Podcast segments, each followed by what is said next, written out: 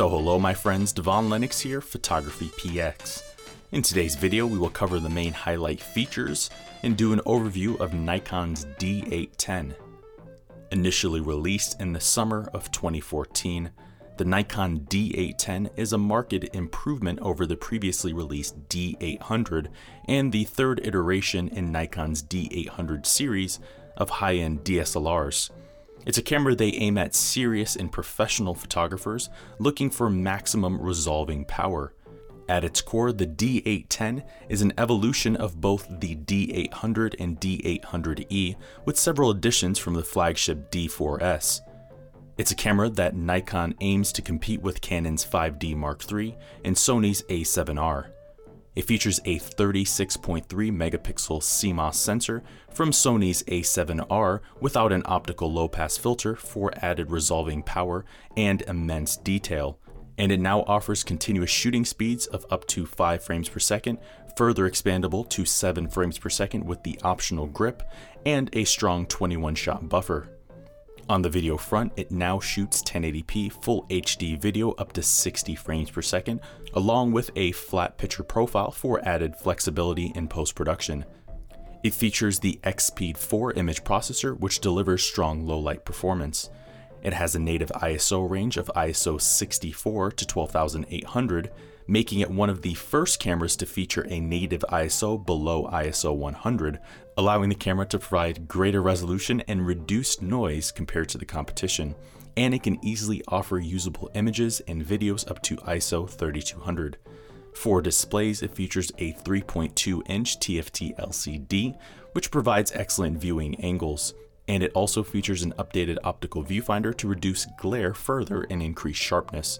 For focus, it obtains a similar focusing system as the flagship D4S, and it now employs a 51 point system where 15 of these points are cross type compatible, along with group area AF and face detection metering for added versatility.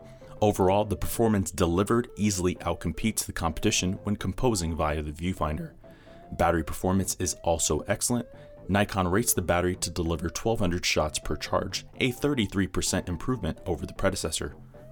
Physically, it provides a layout that is similar to both of its predecessors, and the button layout and ergonomics remain excellent.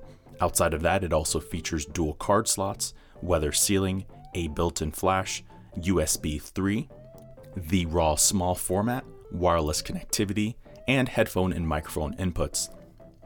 In the end, the Nikon D810 is in many respects a hybrid between the D800E and the D4S, and it represents an excellent evolution of an already fantastic camera. While it doesn't include significant changes, the changes made, however, do matter. For photography, it reigns as one of the sharpest cameras around and makes an excellent choice for those wanting some of the best image quality Nikon offers. Even considering its age, it remains a very relevant contender today. So there you have it, my friends. There are the highlights and the overview of Nikon's D810. For more information on the D810 and other Nikon cameras, check out our website, photographypx.com. Go to our camera reviews page, then to the Nikon section, and there you will see a full detailed written review, as well as other reviews of cameras that may be of interest to you. I've been your host, Devon Lennox. We will see you in the next video. Thank you for watching today's video. I hope you found the contents of today's video insightful and it added value to you. If you're new here, please consider subscribing if you haven't done so already. Also, leave us a like and a comment in the description down below. Let us know if we overlooked something or we missed something that we covered in today's video. I've been your host, Devon Lennox. Photography.